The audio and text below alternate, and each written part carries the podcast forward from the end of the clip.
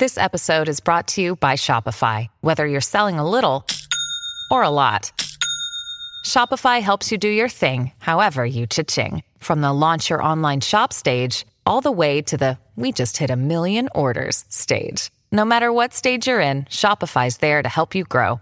Sign up for a $1 per month trial period at shopify.com slash special offer, all lowercase. That's shopify.com slash special offer.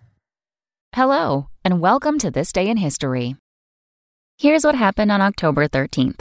Today, the U.S. Navy is one of the largest navies in the world, with nearly 340,000 active duty troops and some 500 ships. And it all got started back on this day in 1775, when the Continental Congress authorized the creation of the first American naval force during the American Revolution. The small force included just seven ships the 24 gun frigates Alfred and Columbus, the 14 gun brigs Andrew Doria and Cabot, and three schooners the Hornet, the Wasp, and the Fly.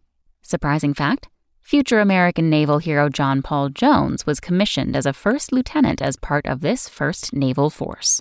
Also on this day in history, in 1792, the cornerstone was laid for the White House in Washington, D.C., and in 1967, the American Basketball Association made its debut.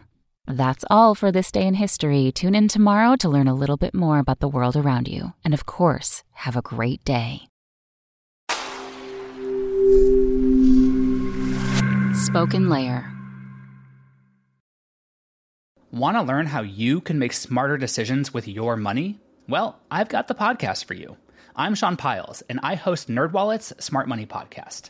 Our show features our team of nerds, personal finance experts in credit cards, banking, investing, and more.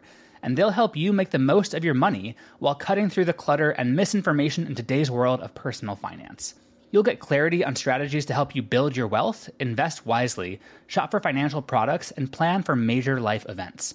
Listen to NerdWallet's Smart Money Podcast wherever you get your podcasts.